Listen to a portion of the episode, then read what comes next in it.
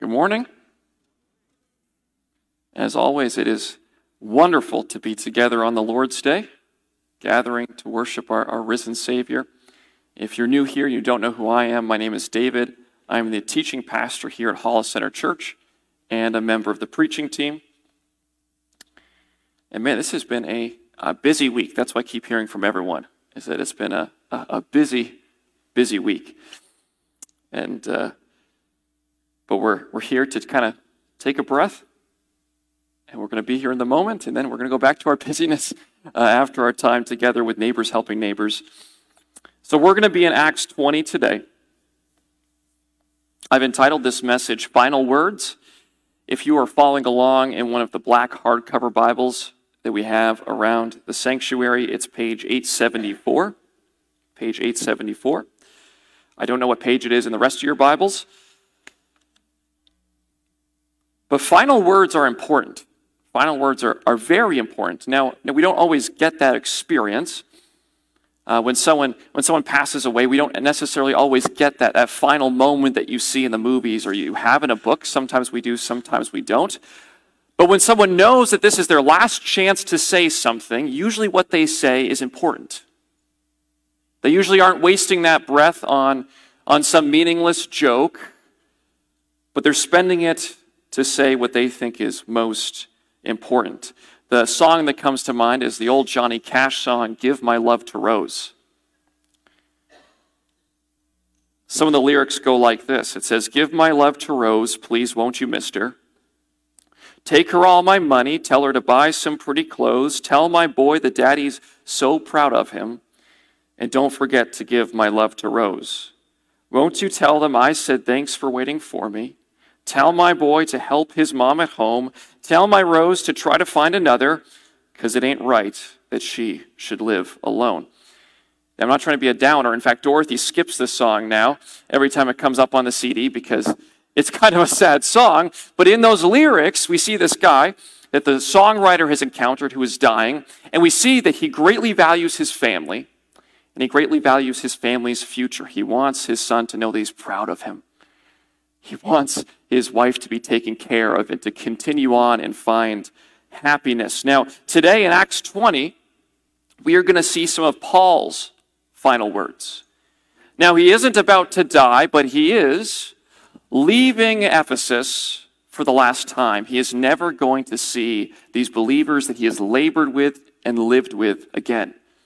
And so there's a lot of value to be found in his final words to the leaders of the church in Ephesus. So, if you haven't already, please turn to Acts 20, kind of our, our main idea today is that Jesus radically changes our value system. Jesus radically changes our value system. Luke seems to be marching the story ahead to its next chapter. So, in uh, chapter 20, starting in verse 1, we kind of have some travel, uh, uh, some t- travel recap. It says, after the uproar ceased, Paul sent for the disciples, and after encouraging them, he said farewell and departed from Macedonia. When he had gone through those regions and had given them much encouragement, he came to Greece. There he spent three months, and when a plot was made against him by the Jews, as he was about to set sail for Syria, he decided to return through Macedonia. Sopater, the Berean son of Pyrrhus, accompanied him, and of the Thessalonians, Aristarchus and Secundus, and Gaius of Derbe, and Timothy, and the Asians, Tychicus and Trophimus, these went on ahead and were waiting for us at Troas. But we sailed away from Philippi after the days of unleavened bread, and in five days we came to them at Troas, where we stayed for seven days. Now, some of you got to see that map. And so you can kind of see where they're moving around. One of the big things we see in these verses is that Paul did not work alone that the, as, as the years progressed, Paul's team got bigger and bigger and bigger. And we see this, this intersecting team of Christians from dif- different places, different ethnic backgrounds that are united in their love for Jesus and united in their mission of sharing Jesus with others. So you have Luke, you have the guys that are listed here, you have the Apostle Paul, and their ministries are intersecting as they're traveling around the Roman Empire, making Jesus known. And something interesting happened while they were staying with the believers in Troas, starting in verse 7. It says, On the first day of the week, when we were gathered together to break bread, Paul talked with them. Intending to depart on the next day, he prolonged his speech until midnight. There were many lamps in the upper room where we were gathered, and a young man named Eutychus, sitting at the window, sank into a deep sleep as Paul talked still longer. And being overcome by sleep, he fell down from the third story and was taken up dead. But Paul went down and bent over him, and taking him in his arms, said, Do not be alarmed, for his life is in him. And when Paul had gone up and had broken bread and eaten, he conversed with them a while longer until daybreak, and so departed. And they took up the youth away alive, and were not a little comforted. So the believers are gathering. It says they're gathering on Sunday to celebrate the Lord's table and, and to also have a message. So even back, all the way back then, Christians were gathering on Sunday rather than Saturday. And I love that the way that Luke describes this scene, right? It's, a, it's, a, it's this upper story room. It's probably packed with people. There are lots of lamps. And it's late at night, and Paul just won't stop talking. Okay? If some of you have ever thought that I've preached a long sermon, I have never gone to midnight, made a guy fall out a window and die. Okay? I can at least say that. In fact, in seminary, they made us read a book called Saving Eutychus. It was all about preachers, how to not preach a boring sermon so people don't fall asleep and fall out of a window. I thought that was a clever title. But just imagine, right? You, maybe you, you go to the window because there isn't any space, or you're trying to get some fresh air because it's getting warmer and warmer and warmer. There are all these lamps just lulling you. This guy won't stop talking, and boom. Two observations in this story.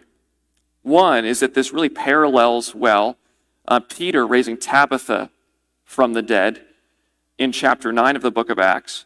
And also, it's really interesting that this miracle takes place in a context of the Eucharist, and that the believers are gathered together to enjoy the Lord's Supper, to remember Christ's resurrection, to remember his death, burial, his sacrifice, and it's in that moment that this miracle takes place. I think that's really cool. So we have more traveling, continuing on in verses 13 uh, through 16 says, But going ahead to the ship, we set sail for Assos, intending to take Paul aboard there, for so he had arranged, intending himself to go by land. And when he met us at Assos, we took him on board and went to Mytilene and sailed. Uh, and sailing from there, we came the following day opposite Chios. The next day, we touched at Samos, and the day after that, we went to Miletus. For Paul had decided to sail past Ephesus so that he might not have to spend time in Asia, for he was hastening to be at Jerusalem, if possible, on the day of Pentecost. We already know that Paul is, has plans to eventually make it to Rome, so he wants to really book it back to Jerusalem to be there for the Feast of Pentecost, and then he's going to try to find his way to Rome. Those are his plans. Now, before we continue, have you ever had a friend who's just a little bit weird, family member, tends to rub people the wrong way. And so when you're about to introduce them to someone, or maybe you've invited them to something, you tell the people you're with, you're like, you kind of debrief them on who they are, right? You kind of give them the warning. You go, okay, so, so they're a little bit odd. Here's how you need to handle that. Maybe don't bring up this subject. If you do, they're absolutely going to lose it, right? Sometimes you warn people about other people. So here in, in Paul's speech to the Ephesian elders, he is going to warn them about people they're going to meet. These are not weird cousins or awkward friends, but these are false teachers that he is going to warn them against. And in his final words, we're going to see his care for the church, encouraging uh, these Christians to live well and serve Jesus even under the threat of false teachers. So, continuing in verse 17. Now, from Miletus, he sent to Ephesus and called the elders of the church to come to him. And when they came to him, he said to them, You yourselves know how I lived among you the whole time, from the first day that I set foot in Asia, serving the Lord with all humility and with tears and with trials that happened to me through the plots of the Jews. How I did not shrink from declaring to you anything that was, uh, that was profitable and teaching you in public and from house to house, testifying both to Jews and Greeks of repentance towards God and of faith in our Lord Jesus Christ. Paul starts out this kind of this final speech to them saying, Look, you guys know that I was with, I was with you for three years. We know that based on the book of Acts. I labored with you. I suffered with you. And all of it was for one, re- one reason. That was to share the gospel with both Jews and Greeks. Both faith and repentance. And these are kind of the two essential halves that we have of what it means to follow Jesus. As we put our trust in Him, we recognize that we cannot save ourselves in our own, we cannot please God. But Jesus is the one who perfects us. He is the one who forgives us by his complete work, his death, burial, and resurrection. And then putting our trust in him, Christ transforms our lives, and the natural product of our faith is to turn away from that which was destroying us that which made us incomplete and turning toward the one in his ways that make us complete faith and repentance. That's the message that Paul suffered for in Ephesus. But then he has to share with them some difficult news. Starting at verse 22, he says, And now, behold, I'm going to Jerusalem, constrained by the Spirit not knowing what will happen to me there, except that the Holy Spirit testifies to me in every city that imprisonment and afflictions await me. But I do not account my life of any value, nor as precious to myself, if only I may finish my course in the ministry that I receive from the Lord Jesus to testify to the gospel of the grace of God. If you knew something bad was going to happen to you in a certain place, would you go there? I think the answer for most of us would be no, right? If you had some certainty that the next time you go into Portland, you were going to get stabbed, you probably would never go to Portland, right?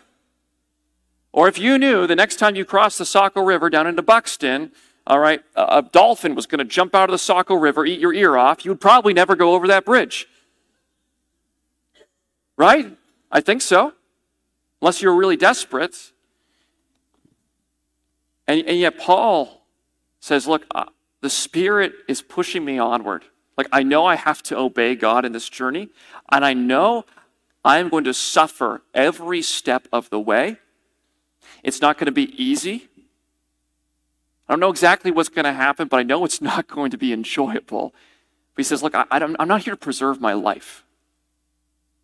It's not about that. I just want to finish my race. I just want to finish the course of my ministry. I want to, to complete the orders that God has given me. That's all I care about, no matter what the cost. And now he gives them more difficult news. Starting in verse 25, he says, And now, behold, I know that none of you none of you among whom I have gone about proclaiming the kingdom will see my face again. Therefore I testify to you this day that I'm innocent of the blood of all. For I did not shrink back from declaring to you the whole counsel of God. That's, that's a hard message, right? Like he has he's lived with these people for years. And then he went away for a little while and he's come back and he's saying, Look, you're never going to see me again. You're never going to see me again. But he says, Look, I'm innocent. Like, I've done what I can to equip you, I've, I've done what I can to help you succeed in your race, in your ministry.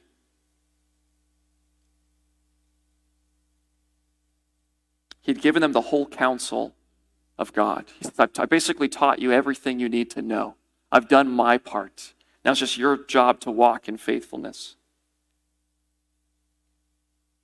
Continuing on, there's actually more difficult news that's kind of fueling this charge that he's giving them. Verse 28. Pay careful attention to yourselves and to all the flock in which the Holy Spirit has made you overseers to care for the church of God, which he obtained with his own blood. I know that after my departure, fierce wolves will come in among you, not sparing the flock. And from among your own selves will arise men, speaking twisted things to draw away the disciples after them. So he's talking to the leaders of the church here. And he tells them to pay attention to themselves and also pay attention to the flock that has been entrusted to them. And those are both very important. I think we could, you know, look back um, through history and just experiences that we've had in church. And there are times when a leader, a, a Christian leader, might be very good at taking care of others. You know, you hear it said, man, they were a wonderful pastor. They were there when I needed them. They, they were such a good preacher. And yet, they were not watching their own heart. They weren't watching what was going on in their own mind, and they fell into false teaching, or, or they had an affair, or some other just moral corruption that just damaged the church, right? They were looking after the flock, but maybe not themselves. But also the flip side is true. Some of you may have experienced a situation where Christian leaders were faithful. They were loving. They represented God well, but when there were issues in the church, they were not dealt with. And so false teaching spread and dissension spread and disunity spread. Both are important for leaders in the church to look after ourselves in our walk, but also care for those around us. And he warns them that there are these wolves coming and there are false teachers who will come in. Even some of them will stand up and begin speaking twisted things, things that are untrue.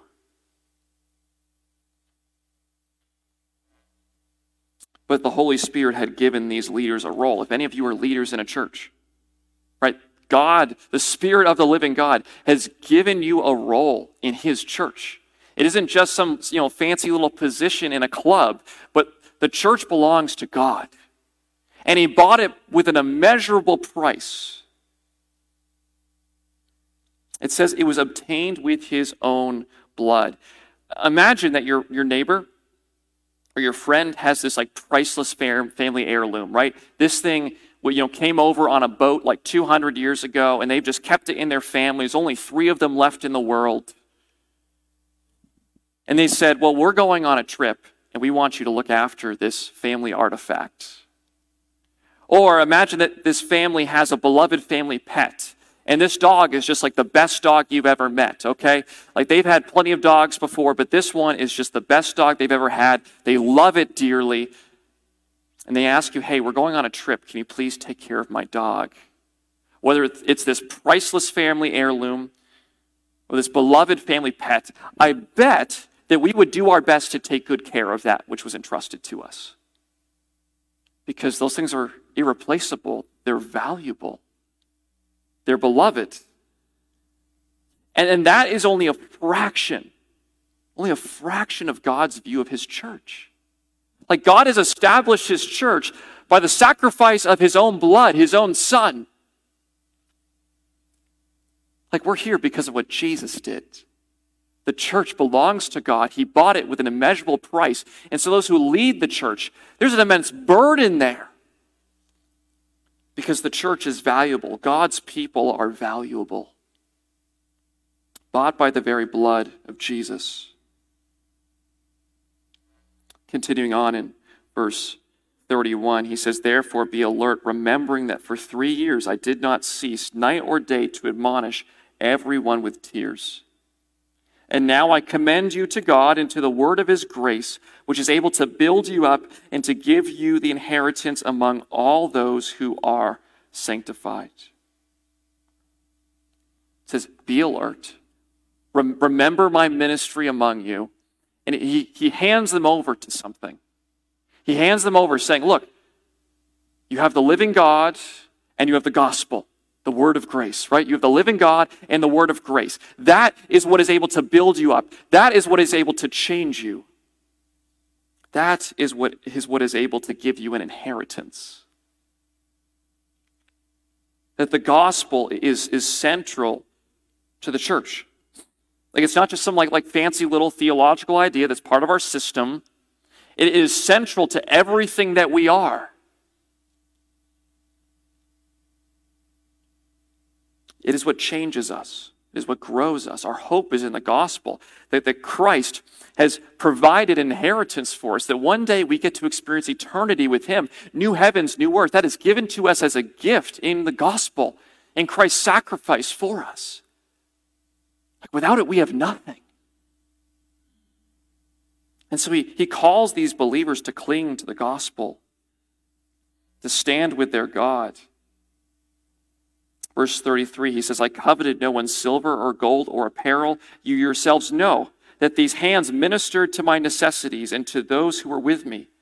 In all things, I have shown that by working hard this way, we must help the weak and remember the words of the Lord Jesus, how he himself said, It is more blessed to give than to receive. It seems that the Apostle Paul knew that as these false teachers would come into the church, they would try to slander his character. They might try to paint Paul, a picture of Paul that, man, he was just out for his own interests. Don't listen to what that guy said. And he reminds them, he says, look, even though I, you, I could have just sat back and you guys could have supported me financially, I worked hard for my own needs. I worked hard so that I could give to others. And he gives a quotation of Jesus, which is interesting because it's not a quotation we find in the Gospels. It seems that this is a quote that was in the living memory of the church, uh, just as John said, well, just as it is said in uh, John 21 25, that there are many things that Jesus said that aren't recorded. But for Paul, who was, a, who was a tent maker, he worked with his hands to provide for his ministry. He found greater happiness in working hard and giving to others than sitting back and letting people give to him. The last uh, three verses. It says, And when he had said these things, he knelt down and prayed with them all. And there was much weeping on the part of all. They embraced Paul and kissed him, being sorrowful most of all because the word he had spoken, that they would not see his face again. And they accompanied him to the ship. This final scene, right by this ship, Paul is about to leave. And they are weeping they have one last embrace and they kneel down to pray. And this isn't just a little, okay, we need to have a little quick closing prayer because this is kind of awkward. But they are, they are on their knees before the living God, their King. The one they've been serving for so long together, the one that united them all. And that's how the scene ends. Kneeling together before the King, embracing, kissing, knowing that they won't see each other again. But there is good news because we have a little bit more of the story than we have here in the book of Acts. And in Revelation chapter 2, which was probably written at least a couple decades after these events took place, in the revelation that John has, Jesus actually addresses the Ephesian church.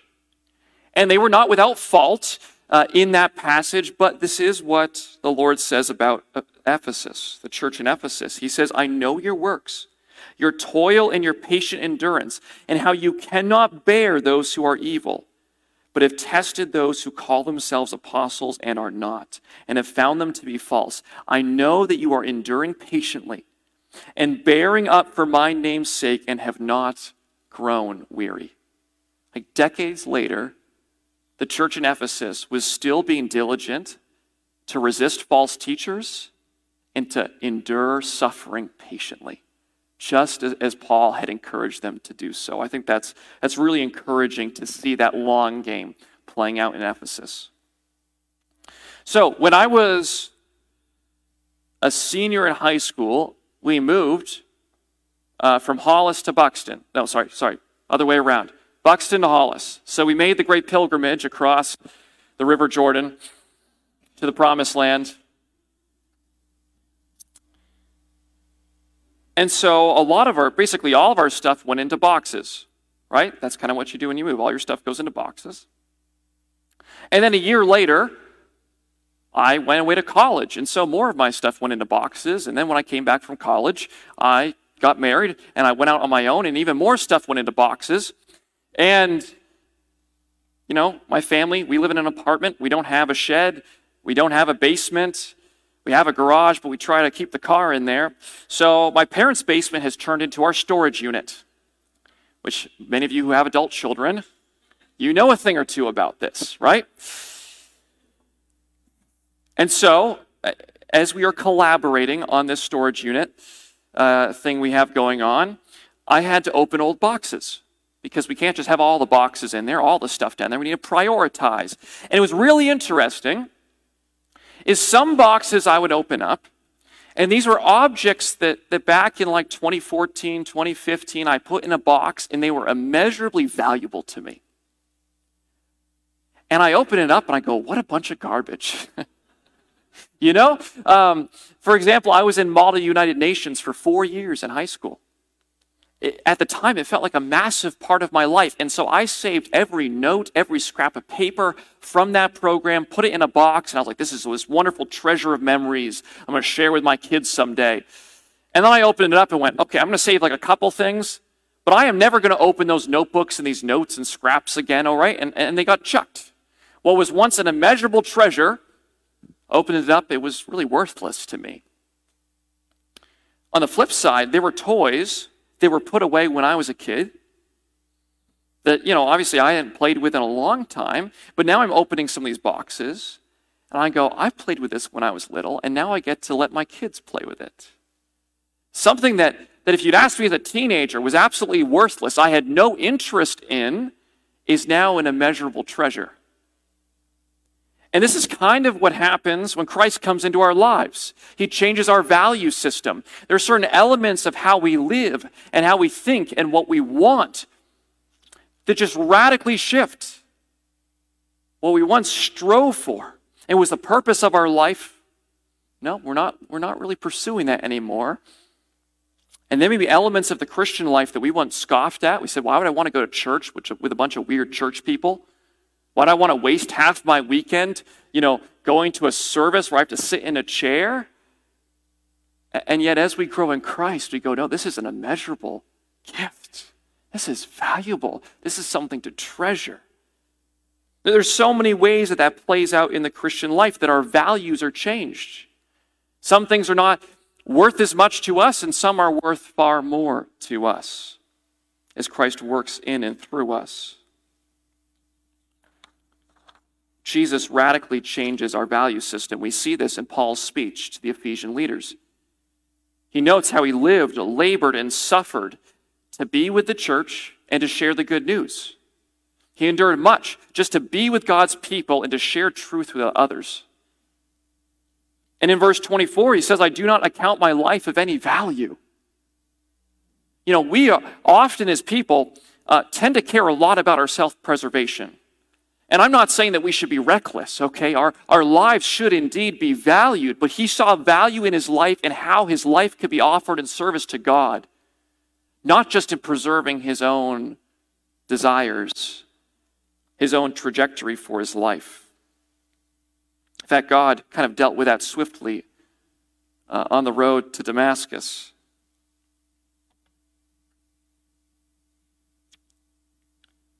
He was even willing to leave these people that he loved. Why? Because God was calling him onward.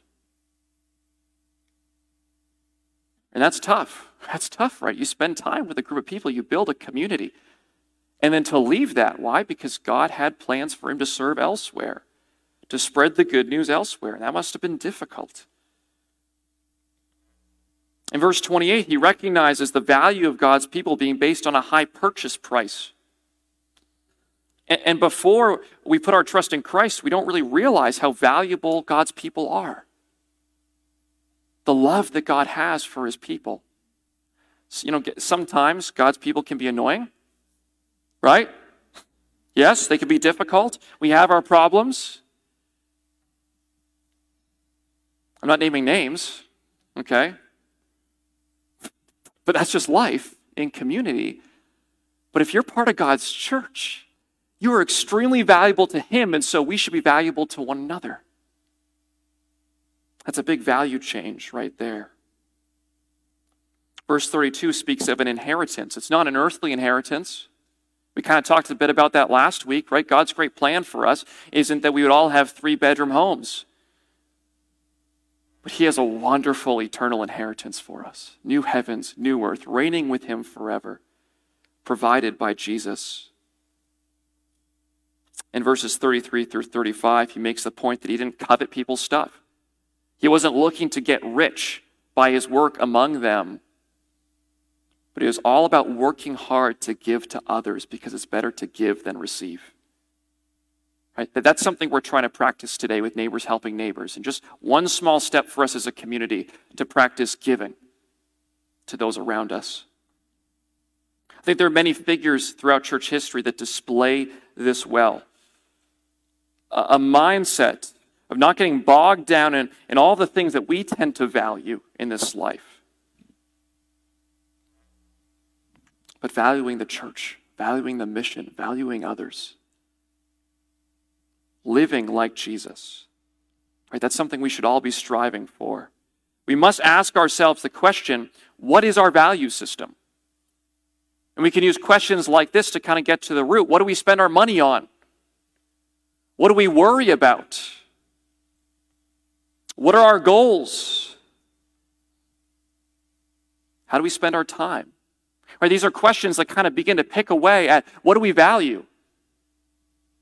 What are our priorities?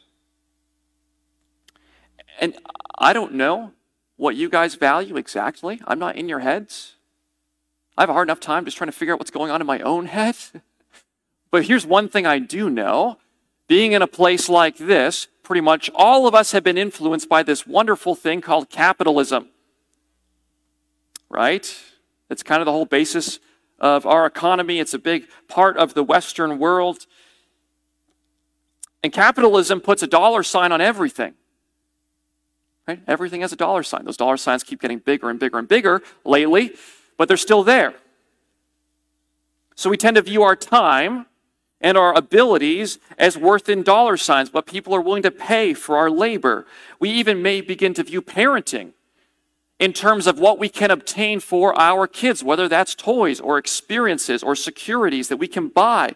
We tend to view happiness in terms of owning something or being able to finally afford something. We say, man, I'm really going to be happy when I can afford to go to Disney World every year. Or I'm really going to be happy when I can have my dream car. Or I'm really going to be happy when I can afford not to work as much. We really tr- tend to frame our values and our whole life in dollar signs. To varying degrees and in different ways. But I think Jesus really challenges that. Because value in the kingdom of God is completely different. The, the story of Christianity, what we find in the Bible, in the Old and New Testament, as it begins to speak to who we are, is that we are vapors. We're a mist, like, like our lives are short. They're short. And the more time we spend in this life, the shorter we realize our lives are, the more our lives are marked by death. But if our trust is in Christ, if we belong to Him, we are vapors en route to a new world. That this life is the smallest iota of what is our life. It's the smallest piece uh, of the rest of our story. And there's a lot of implications of that, but one of them is there's a very short time for the people around us to put their trust in Jesus, to find Him as their inheritance, to find Him as their immeasur- immeasurable treasure. I think this is why Jesus can say something like he does in Matthew 6 19 through 21. He says, Do not lay up for yourselves treasures on earth where moth and rust destroy, and where thieves break in and steal, but lay up for yourselves treasures in heaven where neither moth nor rust destroys, and where thieves do not break in and steal. For where your treasure is, there your heart will be also. Like pretty much all the sayings of Jesus, that's a difficult one to swallow. I find it difficult to swallow. And I think I, I had a very broken view of, of this saying in the past because I used to I used to just frame it in terms of riches. Go, well, man, I really, really want earthly riches. like, I want money, I want stuff. And yet, Jesus is saying that I should really want riches in a different place. So somehow I need to like transfer my desire for riches to riches I can't see. I don't really think that's what he's going for. It, I don't think Jesus is just trying to create a new form of greediness. He's trying to show us that our value system is just completely off. It's just completely off. It's not like, well, if I suffer well in this life, you know, for the sake of Christ, and I'm a good enough person, et cetera, et cetera, et cetera, then I'm going to get a really big house in heaven. That whole, like, everyone gets a mansion thing ain't in the Bible. Okay? It's based off the KJV. It's not a good translation in that, sing- in that instance. Okay? We don't have a promise of a bunch of material stuff like, oh, if I, you know, if I drive a junky car here for the sake of Christ, then I, then I get a Cadillac in heaven. All right? Like, like that is just messed up. That, that's our capitalism slipping into our brains again. We view everything in terms of dollar signs. Those are not the values of the kingdom. It's all about the gospel that as we trust in Christ more and more and more, we are united to his story.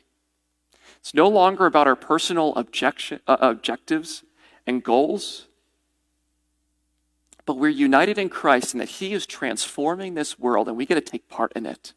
And that is what is valuable and that is what matters.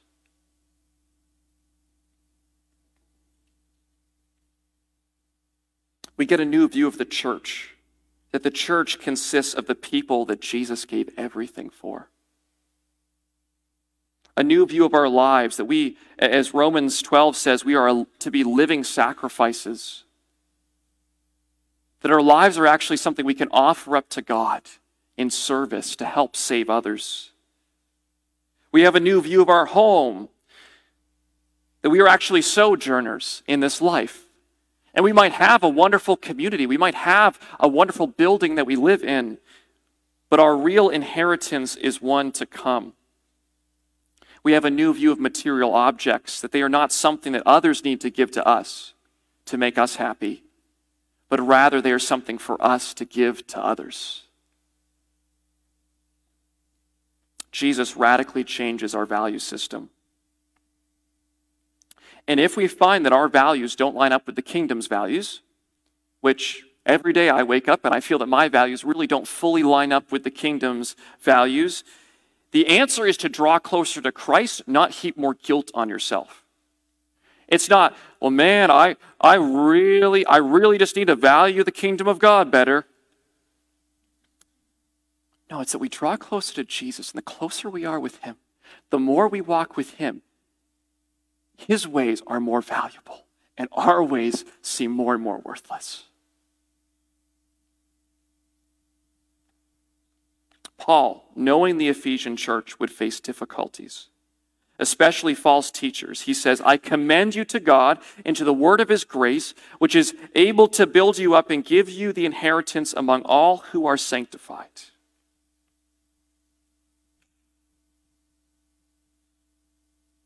That's what it comes down to.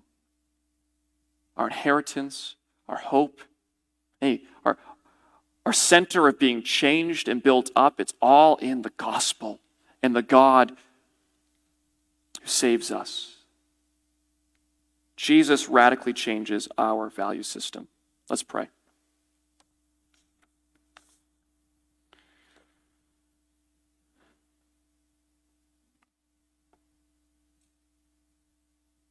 Lord, help us. Help me.